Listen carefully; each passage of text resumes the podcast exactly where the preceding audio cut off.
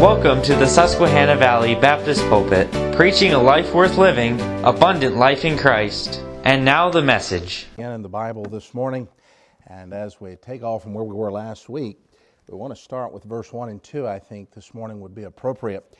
Uh, Lord willing, we'll pick up in just a moment with um, uh, points, if you will, from where we left last week. But as we go down through Romans chapter 12, it really is a great motivative uh, portion of Scripture to the believer. It really conveys to each believer this singular truth how God wants you to behave. That's an important thing. We live in a world system and a society, and worse than all that, we have a heart. Jeremiah said in the 17th chapter of Jeremiah that our heart is deceitful above all things and desperately wicked. We spend the early part of our years really trying to be ourselves to follow our ambition, to behave in accordance with perhaps the good instruction that our parents might have given us and those boundaries that society may place upon us. But in Romans chapter 12, the thesis, the baseline, the, the, the, the statement that drives us home is, singular, is a singular thought. Romans chapter 12 is how God wants every one of his children to behave. And so we have entitled this some Beatitudes, if you will, to be able to minister effectively. The reality is, there's only two types of people in the world. I'm not speaking of colors of people or intellects of people. I'm not talking about short people or tall people. I'm certainly not talking about Republicans and Democrats. When I speak of two different people in the world, Romans 12 identifies them. You've got God's people, those who by faith have received the gift of God, and you've got those that are yet dead in their trespasses and sin, they are not God's people. Romans chapter 12 is written exclusively to the believer. And he is or she is to conform every action of her life into these foundational verses to be the individual that God would have them be. Now, let me ask you a question. This really drives home at the matter. What would be the great motive whereby I would surrender my individuality, whereby I would surrender some of my personality and temperament, so that I would conform to the express desires of God. What would be the driving motive? Now, you don't have to guess. I'm going to show you. Look in Romans chapter 12, verses 1 and 2. He said, I beseech ye, therefore, brethren. That word beseech, if you write in your Bible, you circle it. It's, it's really the idea of calling alongside. Paul said, I'm one of you. I have experienced some of the same things you've experienced. The same calling regarding uh, salvation has been upon my life as upon yours. I have the same infirmity of flesh that you have. God has the same will in regards to my behavior that He has for yours. So he said, I beg you, I call you alongside, brethren. And notice this phrase, because I want you to circle it a moment. By the mercies of God. I want to speak for a few moments on the mercies of God. And because of these mercies, whatever they might be, that ye present your bodies a living sacrifice. How does the scripture say? Holy, acceptable unto God, which is your reasonable service. Circle that word service. That's one of the greatest difficulties in the Christian life. We speak of temptation to sin. We speak of an adversary who roams about seeking whom he may devour. We speak about those that would uh, uh, be evil towards us. You might think of Romans chapter 12 and verse 17. But the greatest calling in your Christian life is service. The key to spiritual victory isn't really getting from God, it rather is having the propensity and the mindset of giving all to Him. But why should you give all of yourself to the Almighty God? You remember that phrase? By the mercies of God. The greatest driving force behind your love and service to God truly is what God has called you to do because it is what He has done for you. Are you aware of the mercies that God has shown to you? Let me give you a list of them maybe a dozen of them. That'd be a good list of them. Really, the mercies of God here it refers to all of that that God encapsulated between Romans 1 and Romans 8. You've got eight chapters, chock full. Romans chapter 1 of what you were, and Romans chapter 2 what you were, meaning that you were estranged from God. You were without God. You were guilty before God. Romans chapter 3 that God died for the ungodly. Romans chapter 4 that you're justified by faith, into chapter 5 that you have peace with God. Chapter 6 deals with sin in the life of a believer. 7 deals with holiness in the life of a believer. And chapter 8 deals with the Spirit of God in the life of a believer. Let me give you just a few of these, and I'll give you the verses for them. What tender mercies has God showed to you?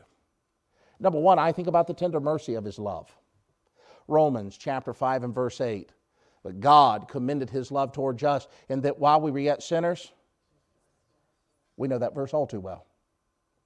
If I had no reason, no reason whatsoever, of submitting my heart and life before the Almighty God, if the only reason I had was His love for me, that would be more than sufficient.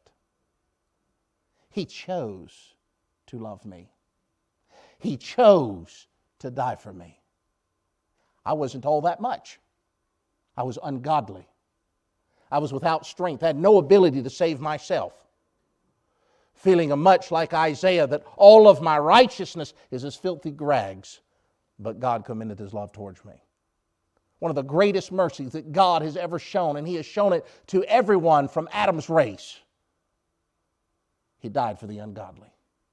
Marvelous indeed that is, the great tender mercies that the Redeemer, the diadem of all glory, condescended and robed himself in flesh like a man and walked among us, and he that knew no sin became sin for us. What love is this? I think of John, the beloved apostle that walked with the Lord Jesus. In 1 John chapter 4, he makes this statement. And we love you we love Him because He first. Do you remember? That's marvelous indeed. You didn't wake up on the right side of your bed this morning saying, I love God. Prior to your salvation, you might have had a rearing of things of God in so much that you looked at it and said, Well, I can be appreciative of moral instruction. I can be appreciative of the maxims of scriptures. But that is not the same thing as saying that you woke up one morning and decided to love God. You love the Lord God, you do so because He first loved you. We had no concept of what love is if it is not for the, con- the, uh, the, the great, glorious agape love that was shown to us. He made of His own heart and will, He chose to love us. That's one of these tender mercies. Let me give you another one. In chapter 1, Romans chapter 1, I believe it's verse 6 and 7. Yes, I like this one. Look at verse 6 and 7. He speaks about in verse 6 you being called of Christ Jesus or of Jesus Christ. He said, To all that be in Rome, beloved of God, you're called to be saints. What's the next word? Grace. Grace to you and peace from God our Father and the Lord Jesus Christ. You realize the grace that God has shown to you? Is marvelous. Is perhaps greater than our heart can truly contemplate. His grace. In the New Testament, there are two words. They're somewhat synonymous, though we see distinction in them. But there is gift. You'll find that in chapter 12 and verse number uh, 3 and 4. He talks about some of these spiritual gifts that are here, rather, verse 6 gifts. And then you'll also find this word grace, and they're synonymous one to another. To experience or to have the grace of God is the same thing as to experience or have a gift. Of course, the greatest gift that God has given you is Himself. He refers to salvation five times in Romans chapter 5 as a gift of God. It's not by works that we receive salvation, lest any man should boast, but rather it's by faith through grace are you saved and that not of yourself. It is the gift of God. Marvelous indeed, God's grace upon you. If it were not for God's grace to send His only begotten Son to commend His love towards you and I, what hope would we have? Paul, seizing on this very thing in 1 Corinthians chapter 15, he said, If that were the case, let us eat, drink, and be merry, for tomorrow we die. You want to talk about vanity of life? The writer of the Ecclesiastes, he, he relates that narrative many times over its 12 chapters. All is vanity of vanity, saith the preacher, and vexation of spirit. He said, I got to myself joys, and I got to myself substance, and I got to myself wealth, and I got to myself entertainment, and I got to myself education, and I got to myself possessions, and I got to myself buildings, and I looked at all of these things and said that it's vanity of vanity, saith the preacher, vexation of spirit. But God commended his love towards us. Marvelous the grace of God upon you and I, that He has called us sinners, condemned that all I must by faith receive his marvelous gift. And I'm no longer of the kingdom of darkness, but I am now a son of God. Behold, what manner of love the Father has bestowed upon us that we should be called the sons of God. I have the tender mercy of God's grace. I'll give you another one in chapter 1 and verse 16. I'm going to give you a couple of them. Chapter 1 and verse 16, he said, I can be so thankful for the mercies of God, or the tender mercies of God, because of the power that salvation has. Look over in chapter 1 and verse 16. Chapter 1 and verse 16. Paul writes this Consider this in your heart. For I am not ashamed of the gospel of Christ. Why? For it is, it's a singular sense verb there. It is it is. It alone is the power of God unto salvation. To everyone that believeth, and I have this underlined in my scriptures, to the Jew first and also the non Jew, the Greek. You want to talk about transformation? You want to talk about a divine work in your God? You want to talk about a wonderful mercy of God? The power of salvation. It's transforming it can take the vilest of sinners and make them a saint of God. It can take the condemned of Adam's race and cause them to be crowned by the power of God and one day rule and reign with Him. That's the power of salvation. Friends, there's a lot of things we put our trust in. Government's not able to do that. There's a lot of things we put our, our hope in. Money cannot make you a child of God. Governments cannot crown you a child of God. Education cannot exalt you to being a crown of God. But only and only through God's provision of salvation is there the power to make you redeemed and to be the Son of God. That's the tender mercy of God. Goes over on a fourth one. Look at Romans chapter 3. Romans chapter 3 and verse 25. Let's hold your place in Romans. We'll study through that a little bit this morning. Romans chapter 3 and 25, whom God has set forth, speaking of Jesus Christ, to be a propitiation. Circle that word. It's one of my favorite, when I was in school, this one of my favorite definitions. You go to a lot of the Webster's dictionaries and stuff, and you look up the word propitiation. Let me give you the de- definition it's going to give you. Ready? It's deep. That which propitiates. I never cared for that. What does it mean? Propitiation deals with the mercy seat of an almighty God. It was the place between the wings of the cherubs. It was the place God was. It was the place that God's wrath was appeased through a sacrifice. Now you think about that. Here in Romans chapter 3, God hath set him, that is Jesus Christ, forth to be a propitiation through faith in his blood. You know what that means? God sent Christ to appease God's wrath. That's marvelous, friend. We talk about a tender mercy. We've got the tender mercy of God's forgiveness. That's what sets biblical Christianity aside from world religions. People talk about their religion. No other religion can bring atonement like biblical truth has every religion of this world. I don't care if it's a shamanistic religion, like the Inuit people uh, and the indigenous people of, uh, of the, the North Country haves, or like the, uh, as they're referred to as the Native Americans of society, as a shamanistic religion. I don't care if it's a Buddhist religion. I don't care if it's a Muslim religion. In fact, I don't care if it's a Catholic religion. All religions of the world have the same basis. They're not really that distinct. They see that a higher power, God, and they see themselves as one that needs to be reconciled to God. And the means by which an individual attains to some type of relationship with God is always manifested in every religion of the world, in every religion that has ever really existed in the world and will ever exist, through what man does. So if man won't eat a cow, if a man will give this sacrifice, if a man will do this, or a man will do that, or they'll have this hope, this dream, this discipline, maybe hopefully one day when they die, they'll reach the level of attainment and relationship with God. Every religion.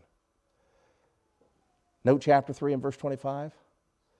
Whom God hath set forth to be a propitiation through faith in his blood, to declare his righteousness for the remission of sins that are past through the forbearance of God. You can write this word beside that verse if you want. Done. Biblical Christianity ain't about what you can do to be saved, it's what God has done for your salvation. Yes, listen, the truth of the matter is, at the moment of my birth, I was estranged from my mother's womb. I went forth as soon as I'd be born speaking lies. That's what the psalmist said. I was conceived in iniquity. I was a sinner from birth. And then I was a sinner by action because as soon as I learned the difference between right and wrong, I natively and instinctively chose evil. There's no making up for that ground. I'll always be short of the glory of God. But God set forth Christ to be my propitiation. You know how much work I've got to do to be saved? It's shockingly simple. If thou shalt believe. That's the message Philip gave to the Ethiopian eunuch. He said, Heareth water, what doth hinder me to be baptized? Philip said, If thou believest with all thine heart. It's so simple. I receive the gift of God. Amen. What'd you do, preacher? Well, I can tell you about my. I got saved Valentine's Day 1997. I remember walking in to my living room as my dad the night before. Oh, the conviction I was under. I loved basketball in my youth. And I had went out Sunday night after church and I had I'd played basketball with my friends and I just I could care less about it. I went home and thought about the fact that I was a sinner that I was hopeless. The next morning, I remember going in, I talked to Dad, and I said, What do you think about this? And it was probably the world's worst soul winner, actually. He looked at me, he goes, Son, you know all the answers. How many times I'd heard the gospel? He said, It's or not you're going to receive it. At that moment, I bowed the knee. At that moment, I was saved. You know how I know I was saved at that moment? Because God said, if you would believe and receive, thou shalt be saved. Think about the thief on a cross for a moment. What did he do to gain entrance into paradise to be with Christ? What work did he do? Never been to church a day of his life. Neither tithed, no baptism, didn't know anything of the New Testament. Get this, he didn't even know who the Apostle Paul was. Had no clue what the Romans Road was. Hadn't been written yet. Said, Lord, remember me. And what was the Lord's response? This day thou shalt be with me in paradise. That's a tender mercy. God would have been holy and just if He would have said, I'll provide salvation, but you're going to have to do, do, do, do, do. He would have still been just. But God, in His graciousness, finished my salvation. And I have forgiveness of sins. Not because He has just taken them away, He paid for them all. That's a tender mercy. Let me give you a fifth one. We have love, we have grace with the power of salvation, we have forgiveness. How about justification? You get to chapter 2 and verse 13.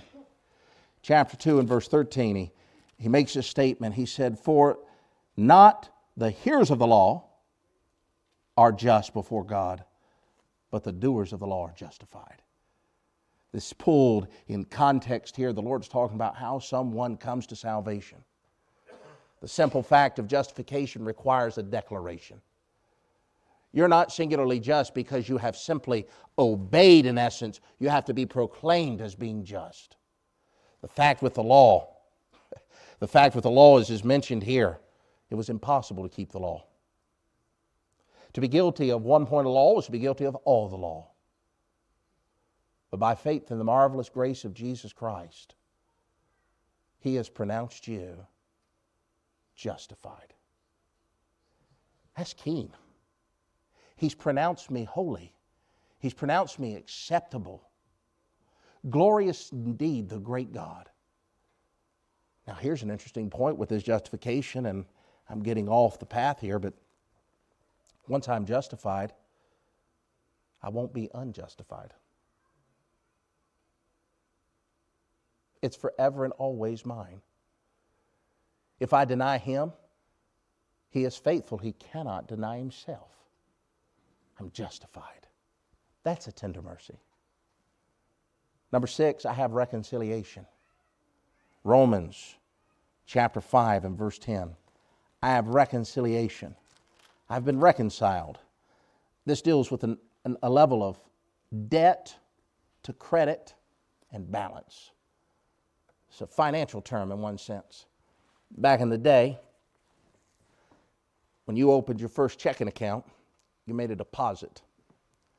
And they gave you a ledger book. How many remember those ledger books? All right. Uh, we're not going to ask how many balance their checkbooks, but we'll leave that for another day. But you'd open that ledger book up, you'd put down your $25 deposit you made. And then, as you used your checks or the ATM, you had debits from those accounts and they were subtracted. That's the idea of being reconciled. At the end of the month, you would take your deposits, you'd take your credits, and you'd see where they balance out together. They need to match that which the statement of the bank for that period of time would say. With regards to you and I, we had a debt that far exceeded our ability to pay. But God reconciled us unto himself. He paid for every sin. Now, get this because this is so terribly important. He paid for every sin that I had or will ever commit. That's an important statement. Some have the idea that God paid for sins up to the moment of my salvation, but if I go forward in life and I sin more, I might be in jeopardy of losing that glorious gift. Friend, just a bit of logic there. When Christ died for you, you were not even born. From the vantage point of Christ's death for you, all your sins were in the future. He paid them for you. Philippians chapter 1, Paul says, being confident of this very thing, that he which hath begun a good work in you shall perform it unto the day of Jesus Christ. I'm his. He has reconciled himself unto me. He has expediated all of my sins. He has removed them from me, the 103rd Psalm, as far as the east is from the west. So far are they removed from me. He is my advocate. He is faithful, just, to forgive us of all our sins and cleanse us from all unrighteousness. What tender mercies are there that beckon me to live for Him. There's the tender mercy of reconciliation. Let me give you another one. There's the tender mercy of a future glorification.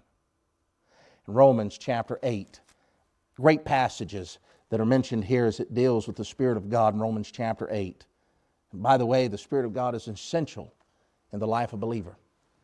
Without the indwelling of the Spirit of God, you don't have salvation. In fact, you pull your eyes in the early parts of Romans chapter 8. He talks about the importance of the Spirit of God bearing witness with our spirit that we are the sons of God or the children of God. You find that in uh, verse number uh, 17. Drop your eyes down to verse 30. Moreover, whom he did predestinate, them he also called. And whom he called, them he also justified. And whom he justified, them he also glorified. I marvel as I consider the great truth here, this great hymn of security that comes down all the way through verse number 9, 39. He talks about not being separated from the love of God by death or life, nor angels, nor principalities, nor powers, nor things present, nor things to come. Neither height, nor depth, nor any other creature shall be able to separate from the love of God which is in Christ Jesus. Here's my point one day you're going to die. And the hope of a believer, and I don't mean wishful thinking. So let me put it this way the expectation of a believer is all predicated in the finished work of Christ. Because he has loved me, because he has died for me, because I have received the gift of God by faith, not by works, because of his grace, because he has pronounced me justified, when I die, I'm going to be glorified in him. Amen. I will forever be with my God. Paul put it this way in 2 Corinthians chapter 5 to be absent from the body is to be that's your expectation. And that's an important expectation because um, we pray we got a couple more years to live. But you don't have to live long in life to understand some of the trials and sicknesses that occur. You don't have to live long in life to know disappointment. You don't have to live long in life to know pain, to know sickness, to know trials. And yet, in Romans chapter 12, he says we're to rejoice in our tribulations. How is it possible that I can rejoice in my tribulations? Because of the tender mercies of God. A thought occurred to me the other day. For the believer, this is as bad as it's ever going to get for me. That's true of you too. This is a if you're in Christ, if you know Him as your Savior, this is as bad as it's going to get right now. This temporal world that we see is as bad as it's going to get. Yes, there'll be some pain and disappointment and sufferings. But I can sit back and rest in the mercies of God, knowing that one day I'll forever be with Him. It may seem that I've got grand losses on this side, but the real biblical truth of the matter, I'm on the winning side. One day, God will swallow up death in victory. One day, in the presence of my Savior, I'll sing the Hallelujah chorus, and my faith will become sight eternal. And 10,000 years will just be started. What a day that will be. Amen. I have the tender mercy of a future glorification. I will be with my God. Going back to John chapter 3, 1 John. Beloved, it doth not appear what we shall be. But when we see him, we'll be like him, for we shall see him as he is. And every man that hath this hope in him purifieth himself even as he is pure. I Have a promise of a glorification.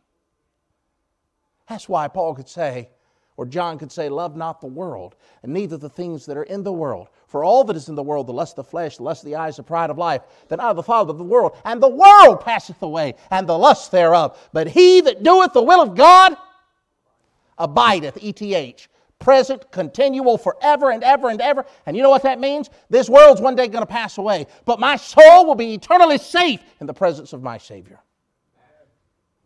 Say, preach, you believe that? I expect that. Amen. If that doesn't happen to me, then all those that have preceded me and all the truths of the Word of God are vain. But is Christ risen from the dead? Oh, Paul wrote on that in 1 Corinthians 15, 15. He said, If Christ be risen from the dead, he is the earnest of our inheritance. Just as Christ rose from the dead by the power of God and dwells in the presence of God, so I will as well in him. Have the tender mercy of a future glorification. Let me just run off a few more. I'll try not to go into detail. I think I might have mistaken. I should have waited a point or two for that. Peace. I have peace. Romans chapter 1 and verse 7. Listen to this grace to you and peace from God, our Father and Lord Jesus Christ. I give you another one that goes with it Romans chapter 5. Romans chapter 5. Listen to this. Therefore, being justified by faith, we have. Isn't that amazing? I start off an enemy of God. Isaiah 26. There's no peace, saith my God, to the wicked. I start off opposed to God with no peace. But because of the tender mercies of God, one of those is peace. My peace, he wrote to the disciples, leave I with you. I give I unto you. Not as the world give, give I unto you. Let not your heart be troubled. My peace I give to you. He says in John chapter 14, I go to prepare a place for you. If I go to prepare a place for you, I will come again and receive you unto myself, that where I am, bank on it. We speak of the fruit of the Spirit love, joy, have peace. Oh, every great while you'll see the world and they'll flash the little peace signs. Oh, how wondrous indeed, peace, peace. The only peace this world can ever know is the absence of hostilities. That's all it can know. But the child of God, having been the recipient of one of these tender mercies, has peace with God. I rest in His presence.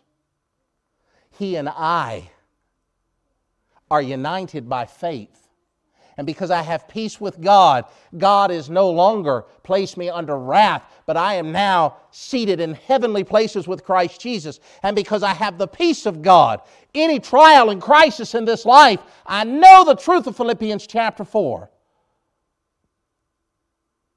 Be careful for nothing.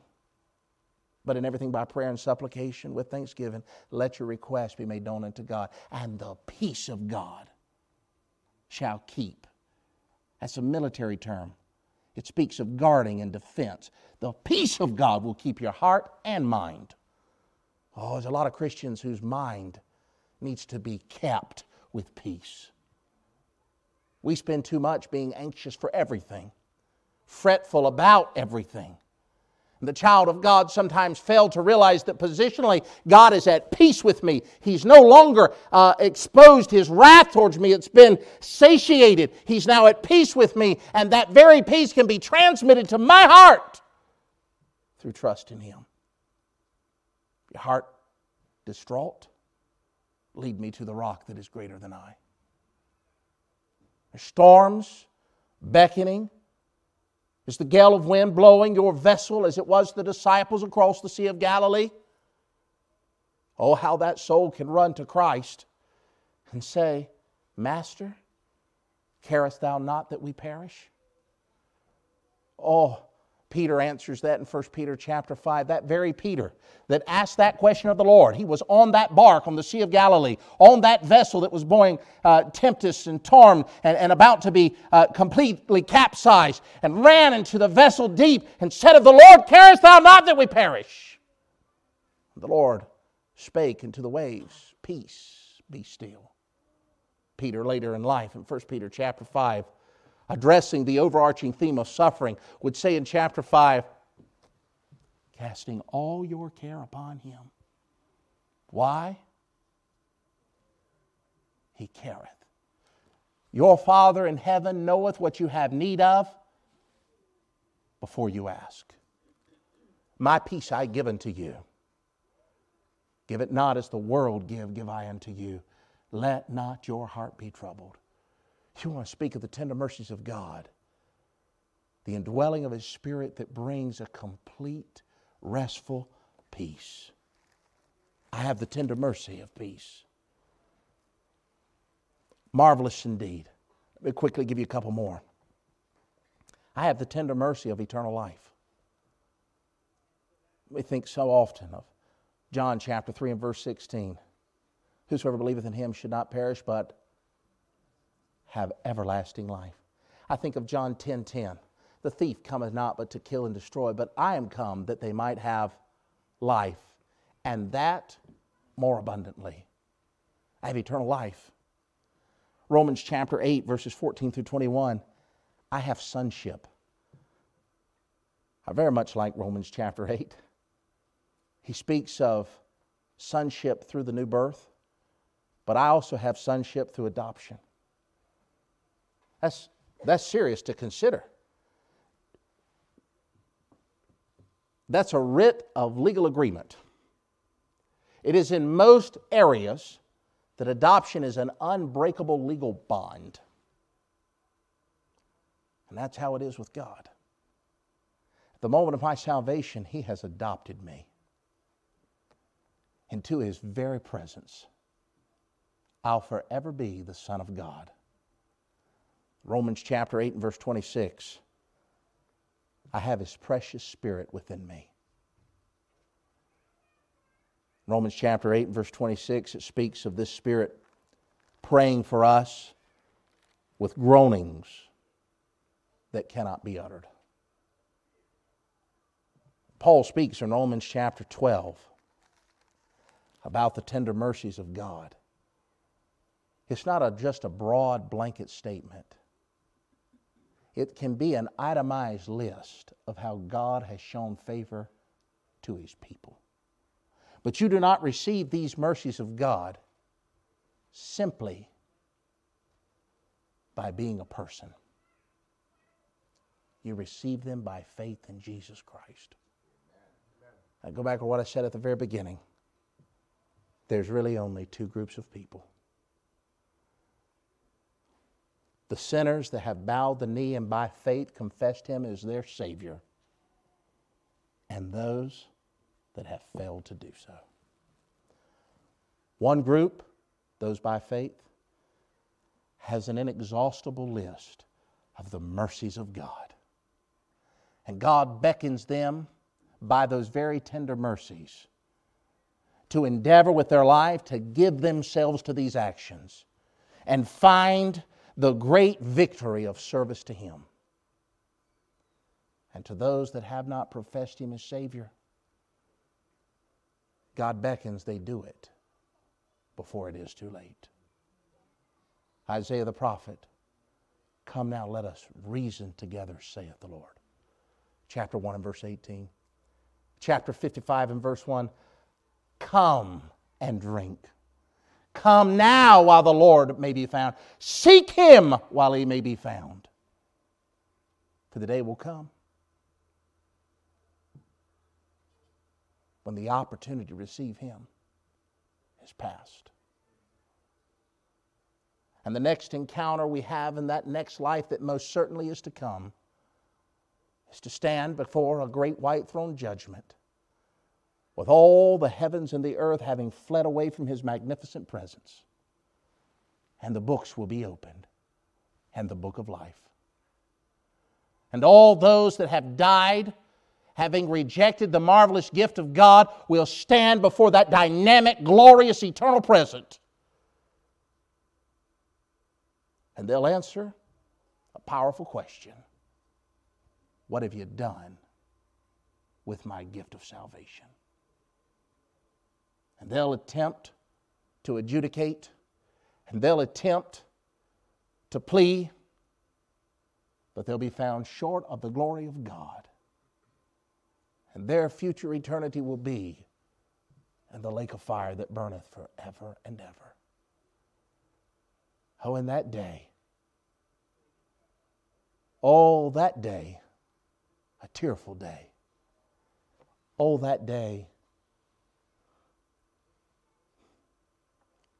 a day that they could have never had had they received the tender mercies of God. Which group do you belong in this morning?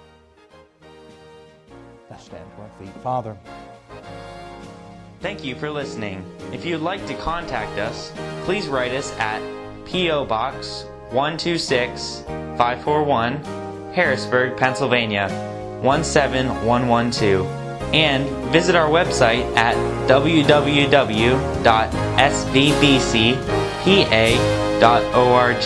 Until next time,